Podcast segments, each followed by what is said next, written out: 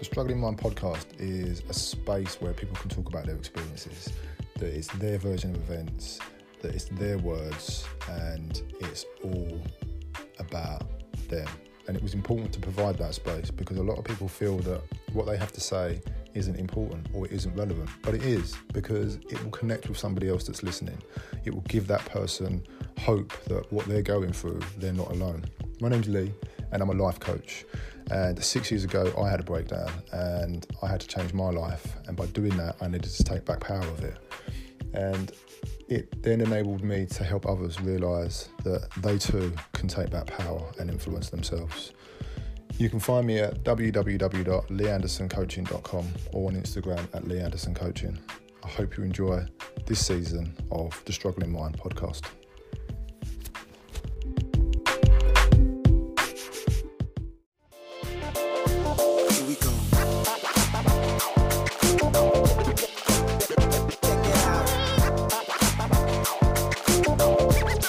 Welcome to the Struggling Mind podcast with me, Lee Anderson.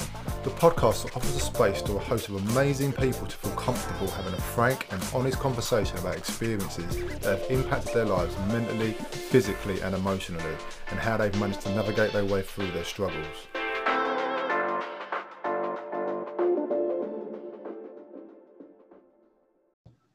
Hello and welcome to another episode of the Struggling Mind podcast with me, Lee Anderson. And my guest today is Steve. Steve, how the devil are you? I'm good, man. I'm good. How are you? I'm really, really well, thanks, mate. It's been a while. How's Yeah. things? Uh, very well, mate. Very well. Um, Right. So, mate, listen. Firstly, thank you for joining me on the on the podcast. I really appreciate it. I know you're a busy man because you're sitting there in Welcome. uniform. For those for those of you that can't see him, he's sitting there in this really dapper uniform, and it's like a camouflagey kind of color, and he's got this really nice bangle on as well. mate, I'm so camouflaged. I'm literally just a floating head on the screen. Right? Mate, do you just want to give yourself a quick intro? Uh, yeah. So I'm Steve. Uh, is it? This feels like Alcoholics Anonymous. Like, hi, I'm Steve, and I'm an alcoholic. No. wouldn't Um, no. Uh, so yeah, Steve, uh, 39, currently serving in the British Army. Uh, have done so for 23 years now. Uh, and by trade, I'm currently a professional photographer for the military. Ooh, nice. So, first of all, mate, we did need to know your age, and you don't look it, by the way. So, I'll just pay Right, that. thank you. Um, right. So, what I normally do, mate, just to kind of bed us in, is ask three questions, just random questions, but it gives us a little bit of info about you personally. Do so, it. up for that? Do it. First question is: If you could only keep three apps on your phone, what three would you keep? Oh. Facebook, Yeah. my camera app. Is there such a thing? Well, it's an app on your phone, isn't it? I don't know, man. I don't have a camera. All right. Okay, I'll go with I'll go with Facebook, WhatsApp, and my email.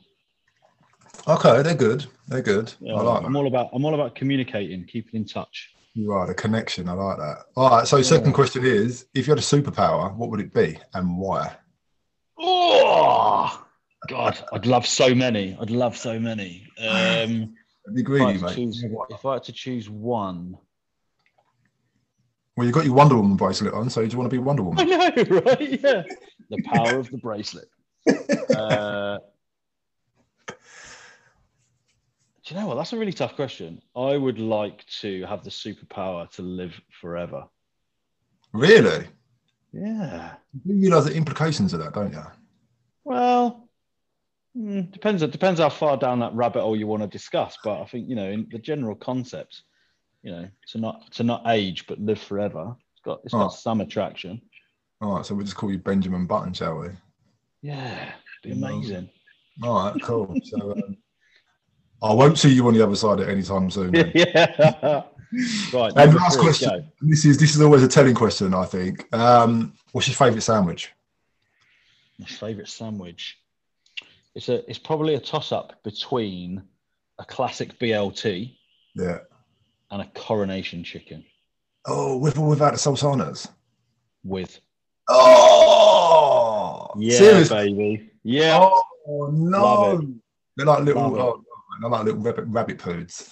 Mm. All right. Okay, so fair enough then. keep the coronation chicken. I won't be sharing your sandwiches. Yeah. Um, so, Steve, like I said, mate, thanks very much. Obviously, we used to work in the same environment together, um, and obviously, we kind of used to just sit and chill for a while, and then we haven't seen seen each other for ages. And as I said to you at the beginning, um, you popped up on my Facebook feed, and I remember scrolling through, and I was thinking to myself, "Who the fuck is this Terry geezer?" Mm. And then I started scribbling down, and then I found out who Terry is. Do you want to tell us about Terry? Yeah, where do you want me to start? Start wherever you Um, feel comfortable, mate. So just to yeah to rewind, flipping out. Beginning of 2016, uh, I was out on a job, and my vision went blurry and doubled. Didn't feel very very smart about it, so I went to the doctor. Um, he he said, yeah, classic symptoms of a of a sinus infection. Squirt this up your nose, take this tablet, off you pop, kind of thing. I was like, okay, fine and I couldn't really see properly for for two weeks. You know, I was hand railing around the house like a like a you know visually impaired person, and um, and things weren't particularly great. So I went back to the doctor again, got some different antibiotics, a different spray to shove up my nose, etc., etc. And this uh, the the vision episode went on for about a month, um, but the whole the whole symptoms, the sort of wider symptoms of the of the pressure headaches they went on for kind of 18 months. Um, and by that point, you know, I'd, I'd been through every sinus relief medication there was. I'd had several an- courses of antibiotic, and nothing was nothing was taking away the headaches. Um, so I kept pushing the doctor to do something about it, and just literally said, "Look, I'm at my wits' end. I, I can't sleep. My head is constantly throbbing. I need to know what's going on." Um, so he sent me for an MRI scan, um, and then lo and behold, yeah, less than 24 hours later, while I was driving home for the weekend, the doctor rings me up and tells me there's something growing in my head that shouldn't really be there. Wow. Um, P.S. Have a good weekend. Uh, pop in and see me Monday, and we'll discuss it. Like, thanks. Okay. Um, yeah. So he he'd got the medical report, and obviously it was very neuro specific. He didn't really um, understand all the sort of specifics in it. But yeah, the basic the basic gist of his call was there's something growing in your head that shouldn't be there. Um, and then it was a bit of a bit of a process to actually find out that um, what was growing in my head was a was a brain tumor. wow. How did you feel when you first found out it was actually a tumor? Um, it was pretty grim. So the whole the whole process was um, was pretty painful, to be honest. So like I say, I got the results as I was driving home on the motorway. Uh, rather than wait until the Monday morning, he rang me up and told me, "Oh, it's the doctor. Uh, I've got your results. Do you, do you want me to tell them to you?" I was like, "Well, currently driving home for the weekend, fella, but sure, crack on. You know, you've you've already sort of you've already broached the subject. You can't leave me hanging now." And as it had happened, my missus um, had already left the country by this point to go on a friend's hen do in Amsterdam. So I was at home all weekend on my own, which wasn't a great, you know, a great circumstance, having just been told there's this thing in my head.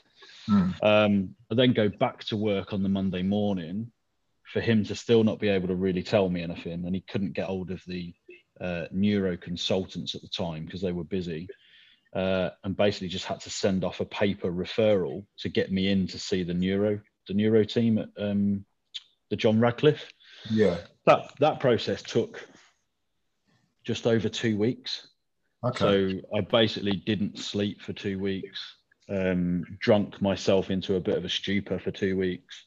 Um, and that's really for me like when the an- anxiety kicked in. Um, you know, because all the time I've got this thing in my head saying, you know, what's growing in my head? Is it, you know, because the first thing you think of straight away is, is you've got cancer and you're going to die. yeah. Um, but you're told there's something in your head. We don't know what it is.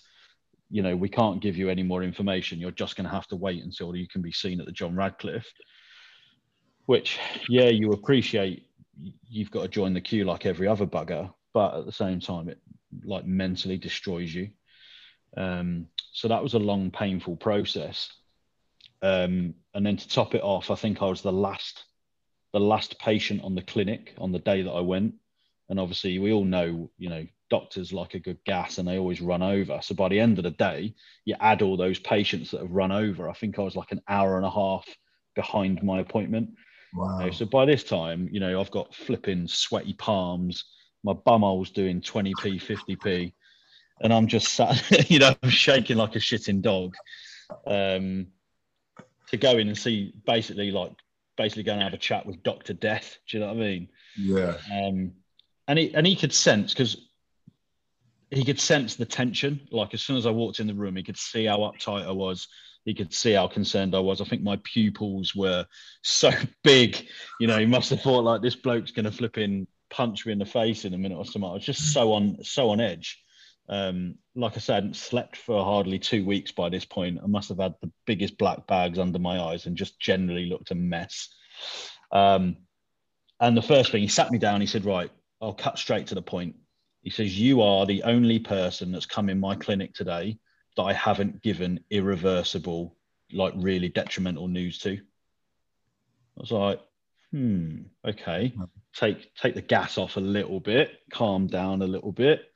Um, and then he sort of went into the full details, brought up, you know, brought up the scan pictures, showed me literally layer by layer um, of this MRI scan, which is fascinating flipping stuff. Like, um, and then gave me this description of what of what my tumor was, where it sat, uh, what it meant, you know, and how it's how it's going to possibly um, affect me and all this kind of stuff. Um, So, what did it look like? Just out of curiosity. so my tumor is currently, to try and describe it, is probably just a little bit bigger than a sugar cube. So Okay. it started. It started off um, at about.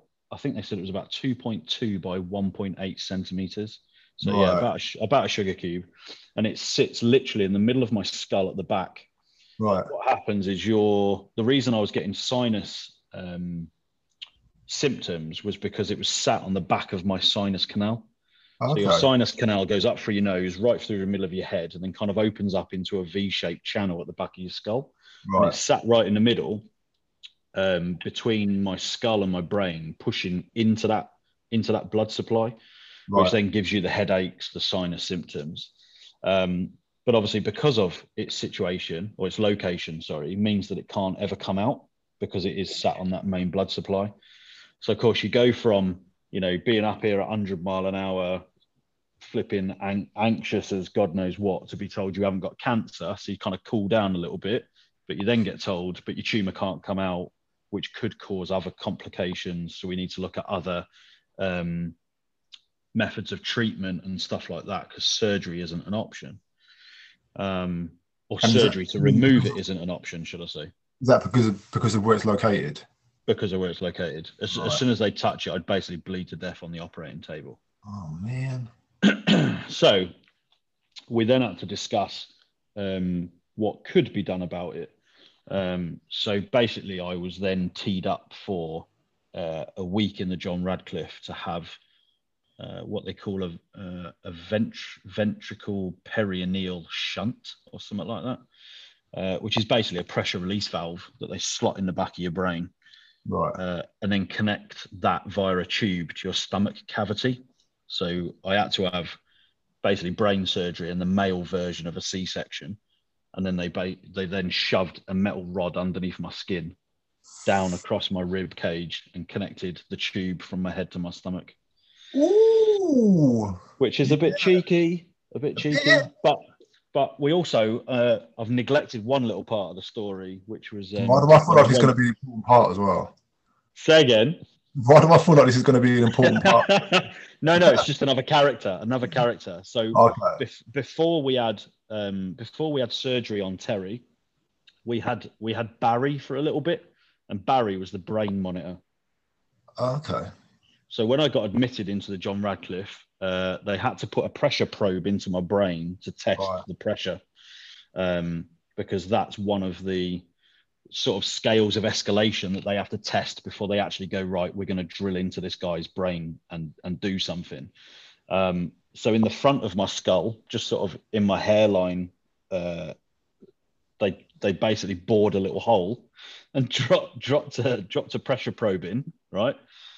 Coiled up the spare cable and stitched it to the side of my head, and then connected me via USB to a computer. Not even joking. I, can, I can see your face, mate. This is amazing. But I'm like, this is absolutely gen, right? Well, I don't want to call you Morpheus or something. I know. So I'm sat in a hospital bed, literally plugging my brain in via USB two, yeah, to a computer that measures my, my brain pressure. Now, uh, to give you? a, eh? They upgrade upgrade you. yeah, USB C. But um, there was I can't remember exactly what the scale of measurement was, but let's just say, for example, it went from naught to twenty.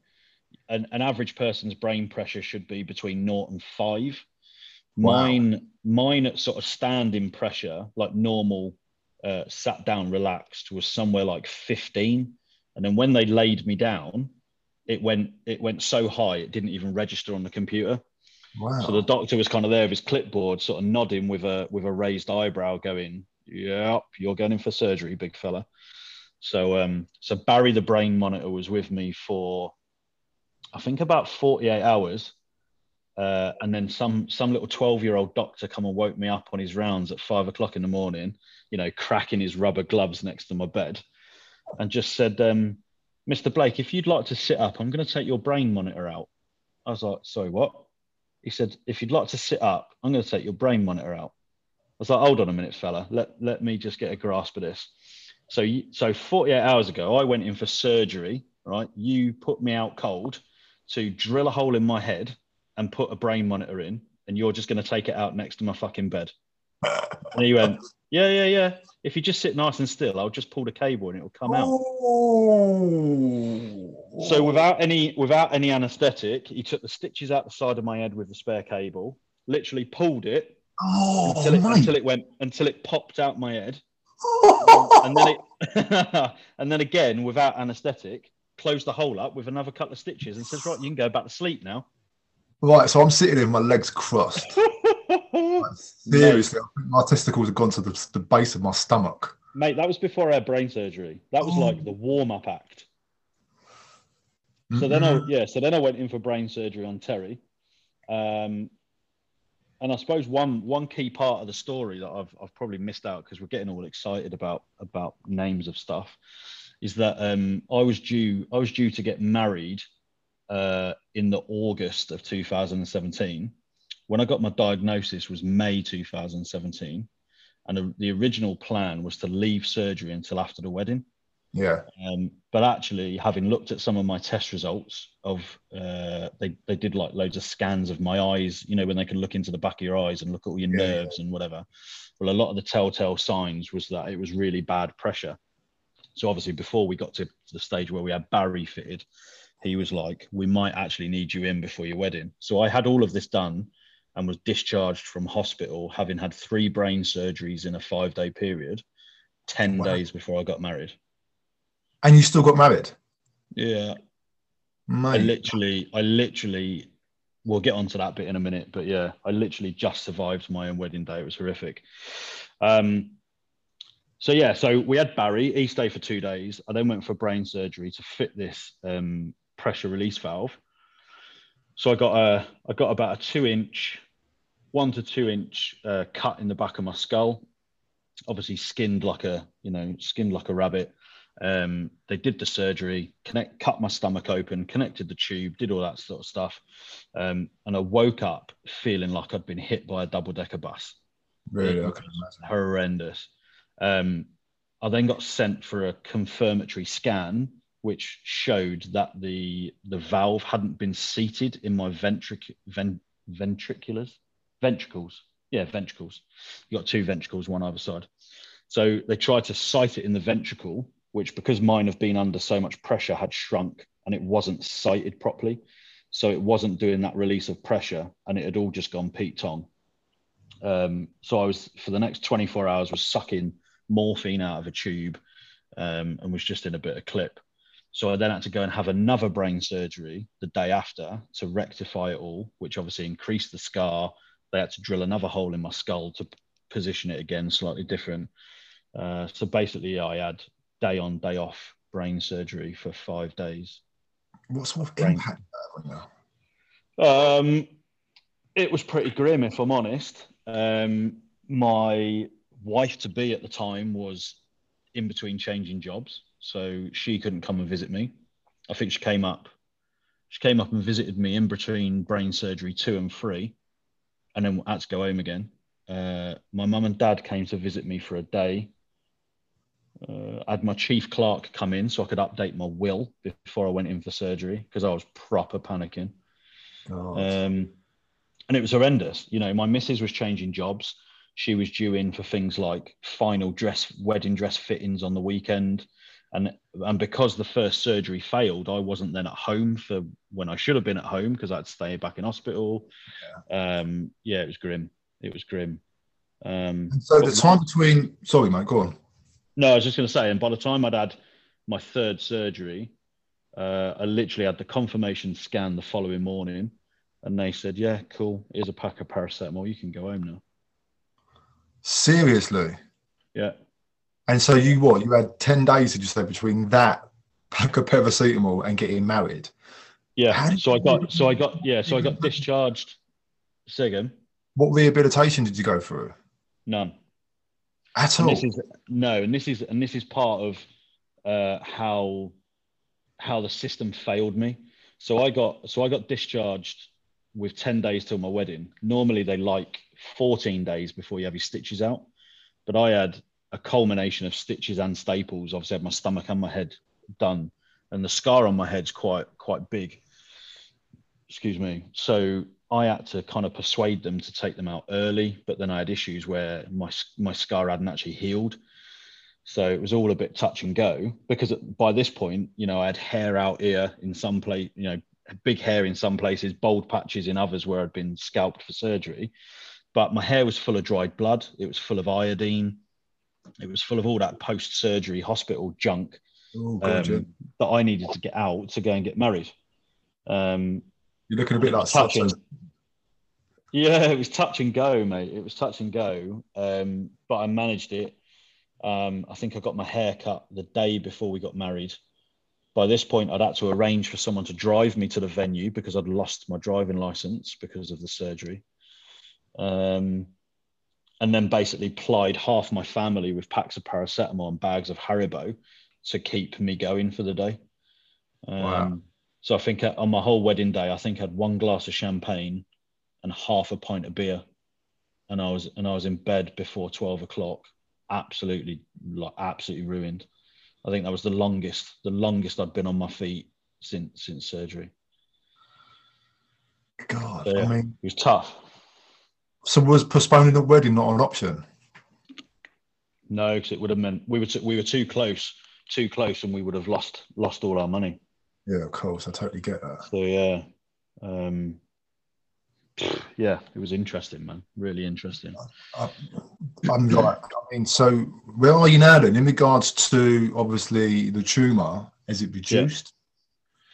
So yeah, so I have been lucky. Um, a year after, a year after surgery, so summer summer eighteen, um, I got the dreaded news that my tumor was growing a little bit faster than they would have liked it to.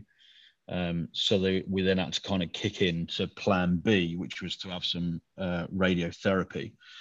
So I had to go and get I had to go and f- get fitted up for a like a proper face mask and everything that they use to strap you to the bed with. They strap you to the radiation bed via your mask, and it's all very serial killer like, which is pretty cool.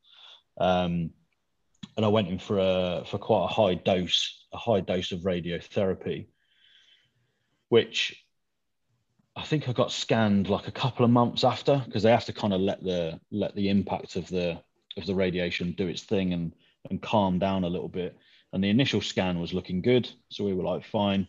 Um, and over yeah over the last two years, my annual scans have showed have showed reduction, um, minimal reduction, but you know I'll take I'll take any any 0.000 of a millimeter that I can get. Absolutely. Um, so yeah, I have been quite lucky so far. Um, we just have to just have to continue to hope um, that, that that that stays the case. You know. yeah. So how does that fit into life then? I mean, having this thing in the back of your head that is reducing at the slowest, slowest rate that it can, how does that impact your life? Um, initially, quite a lot. Um, so initially, it was a, a massive mental and physical battle. So obviously, I mentioned mentioned at the beginning the the whole impact of the diagnosis initially, because you know I'd I'd spent by that point some like 18 years in the military. The worst the worst I'd ever had was a cold or a sprained ankle. I'd never really been ill. I'd only ever had one minor operation in hospital. Um, and and for all intents and purposes, I was fit as a fiddle, you know. And then Yeah. all of a sudden, you get this diagnosis out of the blue, and it smashes you so hard in the nuts. You're just like, whoa. Um, and I think it was it was a real wake up call because, like I say, you know, I'd done 18 years at that point in the military. I'd been in and out of Afghanistan, done some pretty hairy stuff, and been in some quite dangerous situations. But never really had I kind of had that life flashing before my eyes kind of moment.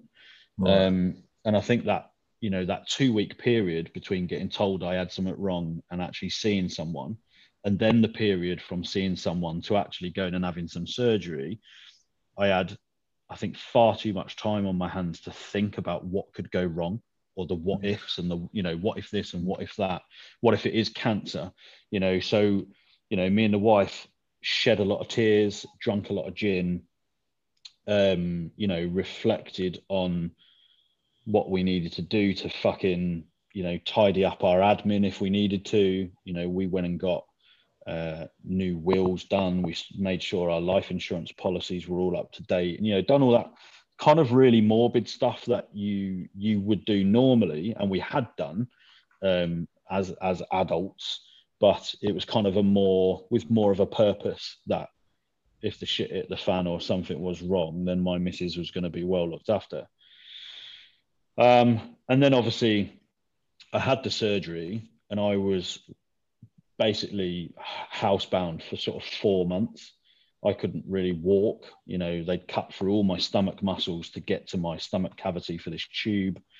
Um, my head, I think my head was numb for the best part of a year, 18 months. So that wasn't really the problem. It was more the abdominal stuff because I couldn't I couldn't get in and out of a chair on my own. I couldn't sit on the toilet on my own. I couldn't wash myself because I couldn't get in the shower. I couldn't get in a bath.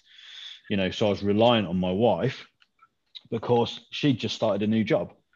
So I'm at home on my own from eight till five with the odd visitor because obviously all the people I know are at work themselves. yeah. So again, I'm back in that rut of being stuck on my own, too much time to think, did the stupid things like Googling and YouTubing what your procedure was, trying to trying to watch watch videos and then, you know, within the first five seconds you realize you've made a fucking big mistake and it you just don't want to watch it. Um and I think probably for a good I don't know, a good 18 months, two years, it was just like a downhill spiral of anxiety. You know, I was struggling to sleep, like consistently struggling to sleep. Um, I had really low mood. I was depressed, just had no interest in anything really. Uh, I ate I ate too much, I drank too much, and was just generally fucking miserable. yeah. Um, so I ended up I ended up going to the doctor, laying my cards on the table, and just saying, "Look, I'm not I'm not me. I need I need to do something." Um, I'd put on loads of weight, just generally didn't have you know any get up and go, and um, he got me to fill in like an online questionnaire thing, and just said, "Yeah, that's that scored pretty highly, kind of thing. So we'll get you we'll get you seen to." Um, and by this point, uh, I'd I'd kind of fell through the net with a lot of other stuff. So you mentioned earlier about rehabilitation. Um, because of the seriousness and the intensity of what I had done, I should have gone off and had some residential rehabilitation courses at places like Tedworth House or Headley Court. yeah. Um, but I, there was a, a miscommunication as I was working for an army organisation, but with an R, within an RAF camp. So there was a bit of a miscommunication and a bit of a cock up between the army side of the medical chain and the RAF side, and all you know, all this kind of stuff added to the to the error. And I I basically didn't get any rehabilitation. None at Um, all. Nothing. Absolutely nothing. Um, so what I then did get was as as a result of me having to go out and fight for it. Um, so I spoke to the doctor initially, and I got myself referred to um, one of the army welfare teams, and had some some support for for my mental health. Yeah. Um, and I was I was with them for for about eighteen months. Uh, I then had to try and get myself back into back into work because I was quite keen to finish my career the way I started it, um, and was hoping that I'd be allowed to do so. So I had to get get through a medical board, um, which again was a bit of a challenge when you turn up and the the doctor hadn't read your notes properly and assumed that your tumor had been taken out. You then had to drop him the bombshell that it hadn't, and didn't know at that point whether that was the career defining moment. Do you know what I mean? It's like actually no, I've still got a tumor. Oh, oh, okay, mate. Then in that case, you're out. Do you know what I mean? Sort of. Yeah, of course. So luckily, I luckily I got through med board, um, was able to, and actually did promote in the same year. So that was so that was a bit of a bonus. A bit. Um, yeah, yeah. So that was that was that. But like I say, I still hadn't had any rehab. I was struggling. Um, I was under physio by this point, I think. So I managed to get some physio, but then because of the promotion, I had to move location, so I had to start the process again. Um, so that was a bit of a bugbear. Um, so it's just kind of the whole the whole kind of process is just because of the nature of the job has just lacked continuity Mm. because I kind of got a diagnosis in one place, then got moved somewhere else, then got promoted, moved somewhere else. That that place then relocated because the MOD had sold the estate off, so I've moved somewhere else, and here I am now, sort of for four years down the line, still getting physioed, and still trying to get my body back moving the way it should have been. Um, so yeah, But is that so physically? I mean, your wife was looking after you, and you're Yeah. kind of battling to get that mental support that you needed. Um, and you said about the AWS, Yeah. and obviously the way they were supporting you. Did you not go to DCMH as well? I did go to DCMH initially, yeah, because once uh, once I'd done my initial assessment with the doctor, he he sent me straight to DCMH. Um, I went only went to them, I think a couple of times, and they they were sort of under the impression that unless I was sort of very well, not very, but unless I was kind of men like I don't know medically mentally ill, Right. that that's kind of their arena whereas kind of the the kind of i don't know maybe the more social aspects of it or the non-medical aspects of mental health so your your stresses your anxieties your depressions are kind of dealt with by aws whereas they're you know dcmh are more kind of your ptsd you know and that and that sort of side of life so I totally get that because obviously I used to work for AWS and we used to do a lot of referrals to DCMH and we wouldn't cross pollinate. But I think Yeah. because of the fact of the nature and obviously the tumor still existing, that maybe they would have more, you would have leaned more towards them for support. But so, what kind of what kind of practices did you put in put in place for yourself in regards to your mental health? Um, so a lot of, I think a lot of the, um, a lot of the stuff that helped initially was just having somebody to vent to. Um, I, you know, I'm I'm sort of one of these blokes. I've only got a very small circle of friends, you know, and the small circle of friends that I have, I I trust them implicitly Mm. But sometimes you just don't want to always speak to your mates about stuff that's wrong. You want to speak to them about the exciting stuff and the you know what did you do at the weekend and let's get together and have a glass of wine or you know whatever.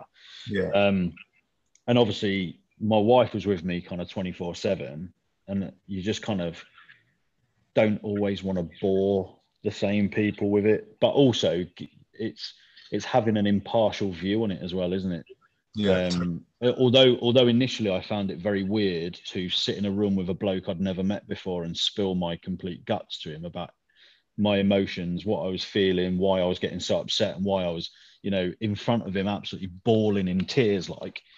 Um, but actually, I think I found I found peace with it eventually, um, and obviously built a relationship with him that was purely based on that on that scenario And we kind of had a bit of banter as well, you know, both squaddies, but had a bit of banter, I think, which helps. But there was no kind of, there was no crossing the line. He didn't know anything about my personal life. He didn't know anything about me, my views, my my thoughts on anything other than what I told him in that room. So he was literally judging me, the scenario, and what you know, kind of what I was feeling and expressing to him as as I gave it to him.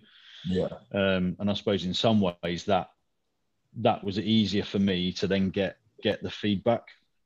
Um, so I don't I don't remember exactly what all these funky processes were called, but um, one of them was all surrounded in in sort of gratitudes.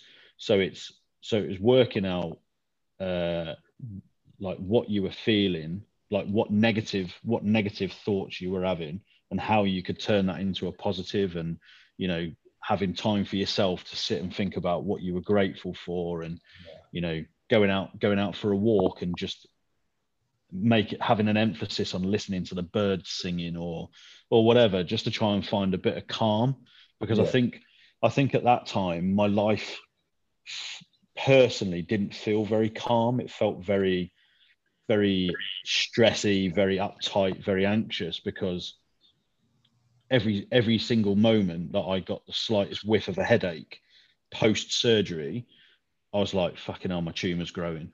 And, and at one point, I'd talked myself into it so much because it was over the winter when clearly a lot of people suffer with their sinuses in the colder months anyway. And I talked myself into it so much um, that I ended up getting the doctor to ring the hospital to get me in for an emergency scan because I was that convinced that there was something going on. Oh, really? Yeah. Yeah. It's easy and done. It's hard. It is hard because you can't you can't fucking see it. Do you know what I mean? It's like it's not like I've broken my arm and I can see if the bone's sticking through the skin. It's not like I've broken my arm and I can see I've got a cast on it. And I know that if I don't muck about, the cast comes off in eight weeks. We scan it, everything looks cool. I can see my arm. Do you know what I mean? Yeah, I totally when it's in when it's in your brain and it's like in the back of your head and you've just got no concept of what it's doing. And because of all the all the niggles and all the pains and all the funny sensations you get after surgery when the anesthetic wears off and when you know because your skin is now tight because of being stitched back together and all this kind of stuff it's fucking horrific man. Really? It is honestly horrific. Um, and it just sent me into this massive flat spin constantly worried that i wouldn't wake up every night i went to bed god i, I, I, I couldn't even i can't even yeah. Um so in regards to you and your wife do you have open dialogue about how she how it impacted her and how she feels about it and obviously how it's affecting how it was affecting your relationship in in a way? Because of the fact that you was off of work she started a new job you relocated you just got married and you're kind of living with this tumor that is pretty much dictating your your life. We did we did eventually um but it was only i'd probably say it was about six months after surgery because there was so much there was so much going on. Excuse me. And my wife you know bless her has been an absolute flipping legend. Um, and she was trying to hold it all together for me. So you know she was still at home trying to continue with wedding planning while i was in hospital and juggle her new job that she literally started the monday i got taken into hospital um, she was trying to still keep a brave face when people were ringing her up asking her about flower arrangements and cakes and all this like the other. Whereas actually it transpires that she was at home for 90% of the time crying into a crying into a glass of gin worried about me. Um, and then obviously when i did come home it was then all her not wanting to show that she was struggling because she was then looking after me because like i say i couldn't go to the toilet on my own. I could literally couldn't walk more than about four paces but i had to be held up at the time because i couldn't i couldn't support my own my own weight. Um so it so it took a bit of a while but but actually she was in quite a dark place for a little a little period as well. Um all all stemming from you know her her worries and concerns over me of course, I totally get that. And so, when did when did you start kind of talking about how you were feeling, like both um, of you? Probably, yeah, probably about six months or so after.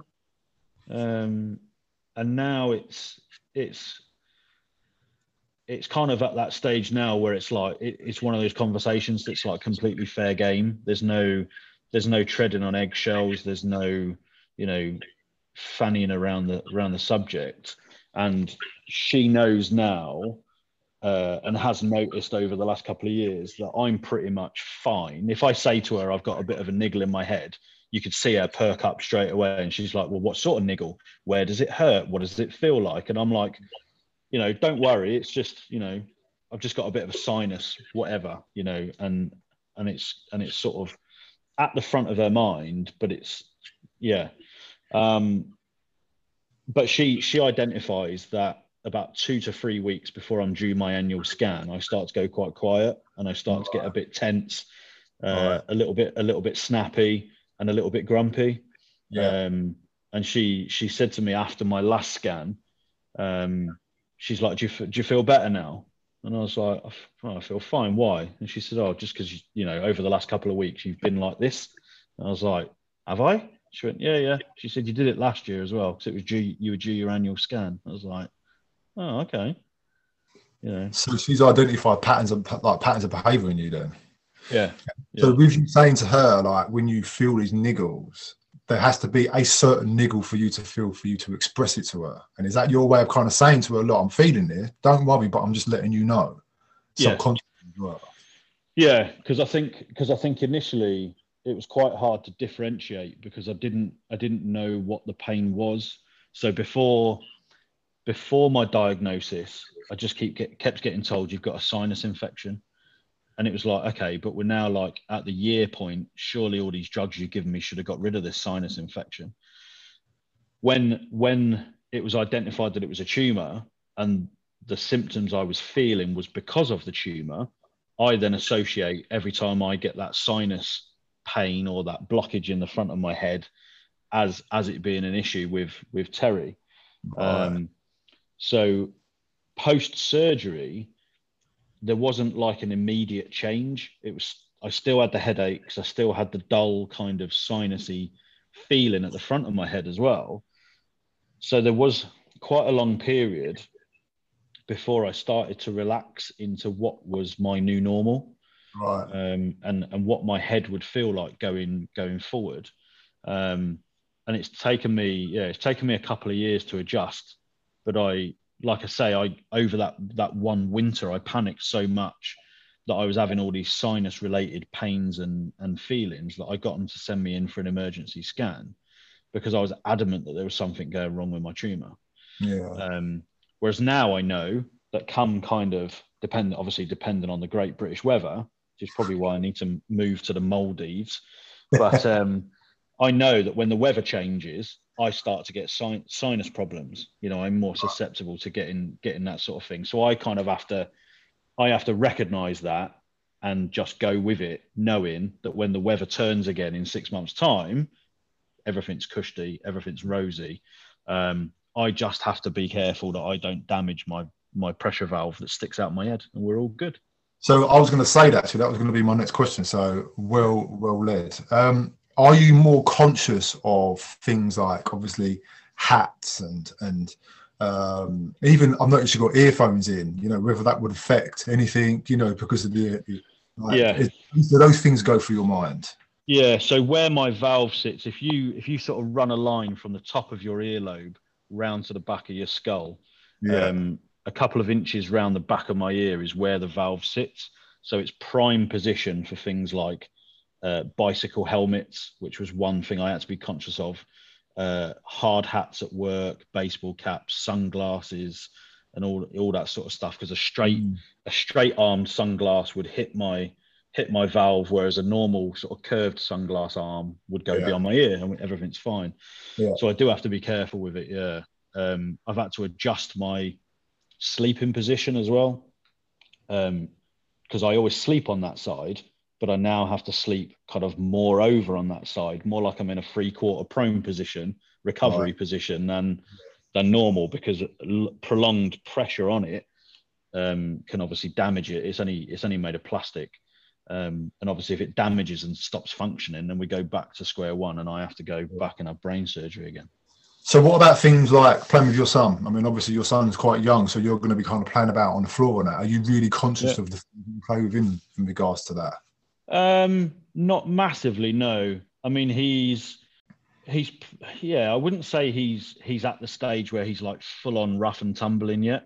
Um, but we're trying to trying to sort of instill in him quite early on to have like gentle hands. Right. because occasionally, you know, like when kids don't want to do something, they try to push you away, and we're sort of like, oh, you know, gentle hands and whatever. Because he has caught me on it a couple of times, not not on purpose, and you just sort of have to say to him, oh, you've got to be gentle. yeah. Um, but yeah, he's being fine, you know, and I'm I'm sort of getting my getting my fitness back on track. I've lost all the weight that I put on, which is good. yeah, I see that. Yeah, so you know, so mentally, kind of, kind of getting my ass back in gear, I suppose, and I feel feel much better. You know, getting to the gym helps me. I think gives me a bit of headspace, helps Mm. keep the weight off. Um, and yeah, over over lockdown, crikey, version one, I think it was. I just stood in front of the mirror one day. None of my clothes fitted me. I think out of I've got something ridiculous like 48 shirts in my wardrobe, and only two of them fit me, like just fit me. Well, we're like, talking up or down here, Up or down what? as in like they're too big or they're too small. Oh no, they were too small. Okay. So I was like, I've got all these shirts. They now don't fit me because I've got super fat, and I need to do something about it. I didn't Um, mean so, yeah. mate. No, no, no, it's cool. But in yeah, so in lockdown, in lockdown one, I think I shedded two and a half stone. Wow, well done.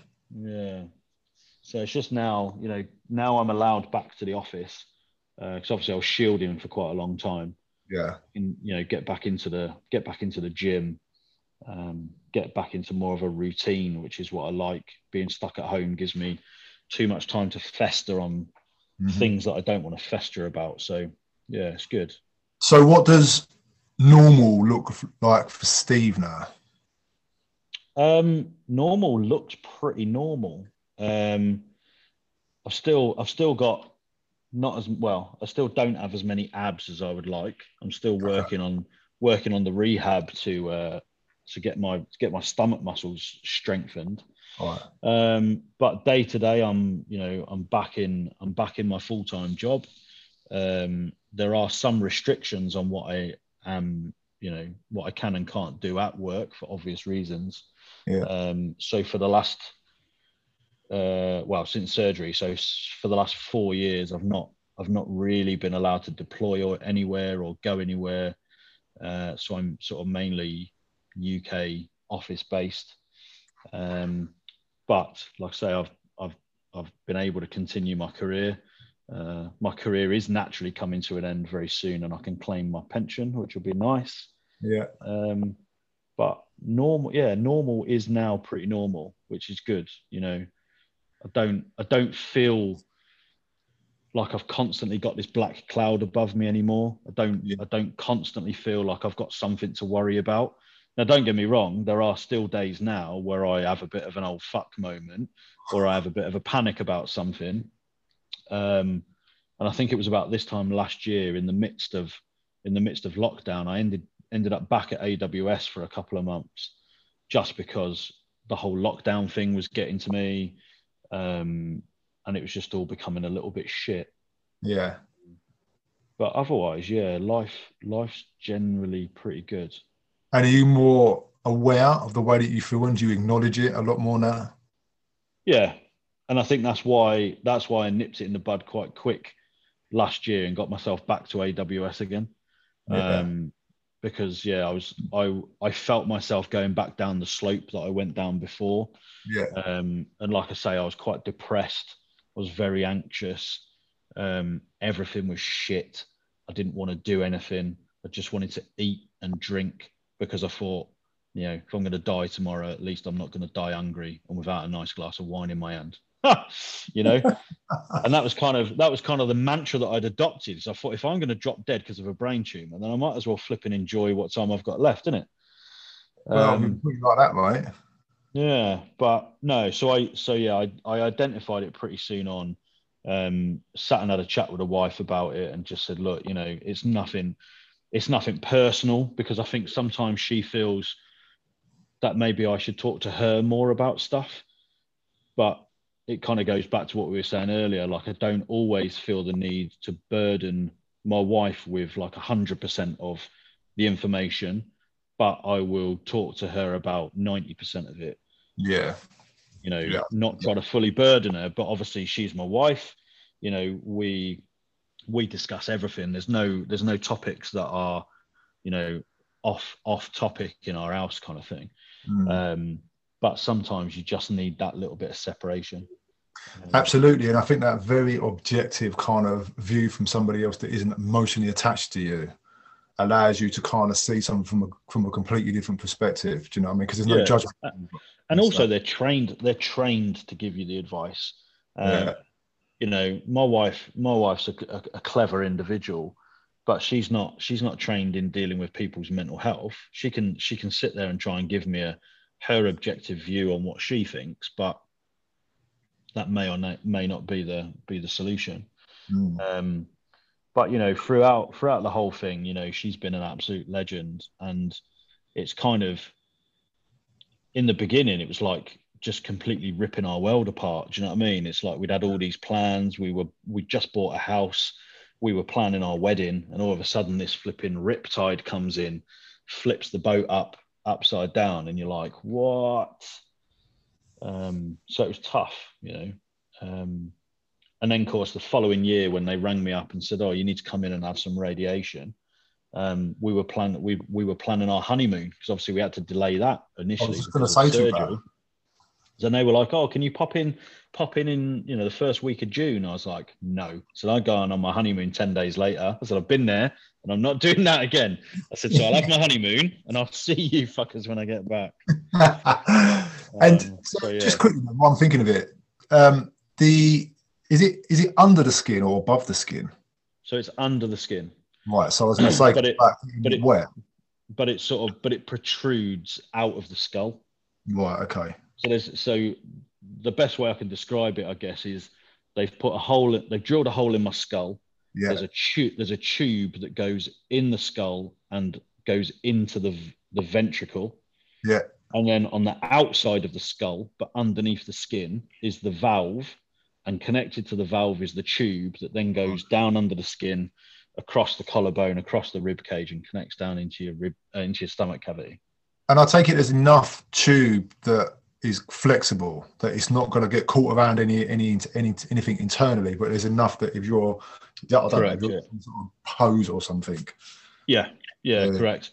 Um, and and quite cleverly, if if they do or they do they do this operation on small kids quite quite often, they'll somehow very cleverly put a coil of the tube in inside the body. So as the kid grows, the tube grows with them. Wow. So it's very clever. But the downside of it is, like you say, I've got to be careful with things like my work helmet, my bicycle helmet, any hats that I wear. Um, obviously, woolly hats are fine, um, but I can't because of because of where my muscles have uh, initially not been, or well, not some of my muscles weren't used. Obviously, they were cut in my stomach. So Yeah. some of my muscles weren't used because they'd been cut, and others were overcompensating for the muscles that weren't working. So Yeah. my body just went very stiff. Um, like I said, I wasn't very active and couldn't really couldn't really walk about much. So my body just kind of seized up. Mhm. At the end of it, I'm thinking, do you know what I could really do with a good sort of deep tissue massage? But of course, there's parts of my neck and my shoulders that I could never have massaged because of the tube in it. Yeah. So it's like you kind of feel a little bit cheated now in some respects that I could go for a, a back, neck, and shoulders, but I'd actually want a discount because I'm only having one shoulder done. Yeah. And I take it sports are out of the question as well. Certain sports are out of the question. Um, according according to my uh, my neurosurgeon, uh, he'd he'd previously done this same operation on a competitive rugby player and has had no dramas. Really? Me personally wouldn't wouldn't be risking it if I was honest. Yeah, I was going to say I'll be. I mean, bit- just just the thought of having to lose my driving license for a minimum of six months and go through brain surgery again if the valve breaks. Yeah, I, I wouldn't be rushing to go and stick my head in a scrum and ruffle ruffle around on a rugby pitch like. so mentally, you're in a much better place. Now, yeah, definitely. Physically, you're kind of working on yourself. Yeah, I mean, there's there's there's a lot of a lot of my physical ability, which is miles miles better than than where it where it was. Um, like I say, I'm just still working on having physio for for sort of core strength, really. Yeah. Um, my abs, yeah, my abs are almost non-existent. Um, and I, you know, I have a massive, massive appreciation now for for women that have babies by C-section, um, because it, it it impacts you massively. Mm. Um, and I mean, I went I went in after my first operation for my uh, confirmatory scan.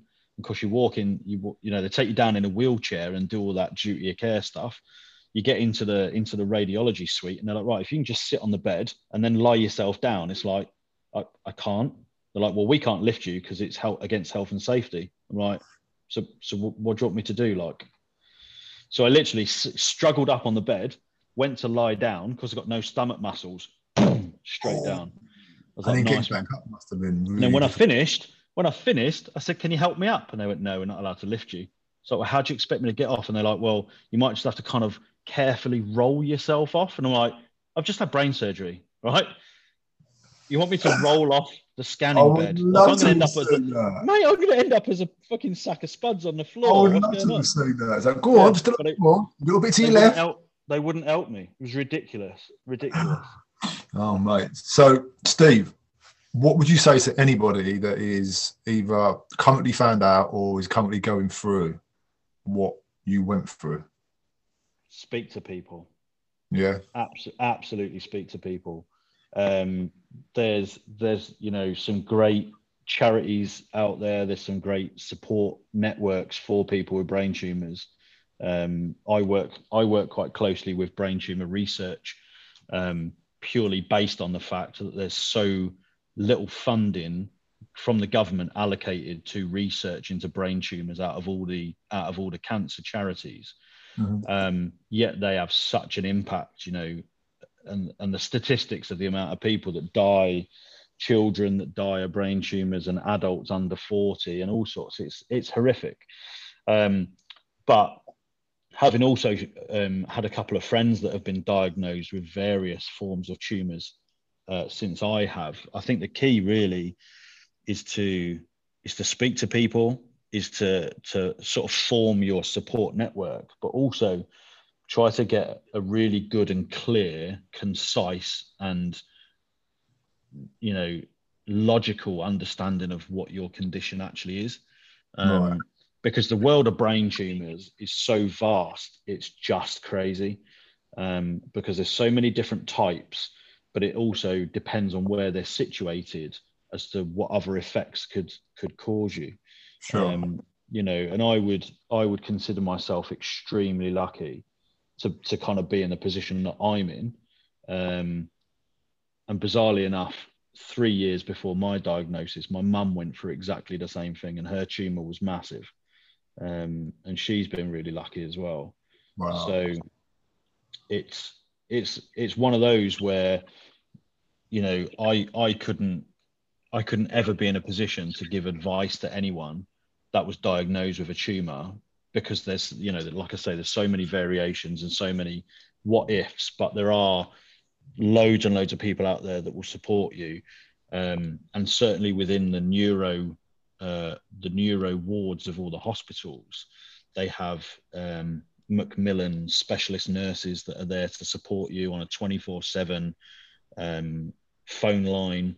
You know, so if you've and I've rung them a couple of times, you know, if you've got a niggle in the middle of the night and you can't you can't work out what it what it means, you just ring them up. That's what they're there for, you know. They work on the ward, they are specialists in in that area and they're there to help you. Um, and I think the key is, you know, to speak to people and just make sure that you're not trying to battle it on your own yeah. Um, because it's you know it's a complex beast. And i think if you do do it on your own you end up in that in that kind of position that i was in and probably many others have been in where you've just got too many questions that you can't answer. So you just beat yourself up about it. You end up not sleeping because you're stressed and anxious about it. And you just you just sort of dig yourself down a rabbit hole. Yeah. Steve, mate, seriously, I tip my hat to you. You know, you're incredible. And as I said to you, I've seen the journey. Um, you know, Terry pricked my ears. Now I know Terry is. Um, he I'm is a glad- prick. Yeah, I'm glad that you kind of got this. I want to say respect because you are aware of him there, so you kind of respect what he can and can't do, um, and so you're kind of living with him. But, um, mate, listen, thank you so much for sharing your story. I really appreciate No, it. you're welcome, mate. Thanks for having me. And like I say, it's it's it's key to get the awareness out there. And Absolutely. you know, if there are people listening that have had, you know, similar side effects or just any any kind of niggles about it doesn't have to be about your brain, it could just be anything. Go to your doctor. And if you're not happy with what they tell you, push to get a second opinion or push to get more tests or, you know, just generally don't give up until you get till you get the, the answers that you're happy with because you just never know. You just Mm. never know. Great advice, mate. Great advice. Steve, once again, mate, thanks so much for your time. You're welcome, buddy. Anytime. Hi guys, this is Lee. I hope you enjoyed this week's episode. If you've been affected by any of the issues discussed, you'll find some helpful links in the episode bio. Don't forget to subscribe.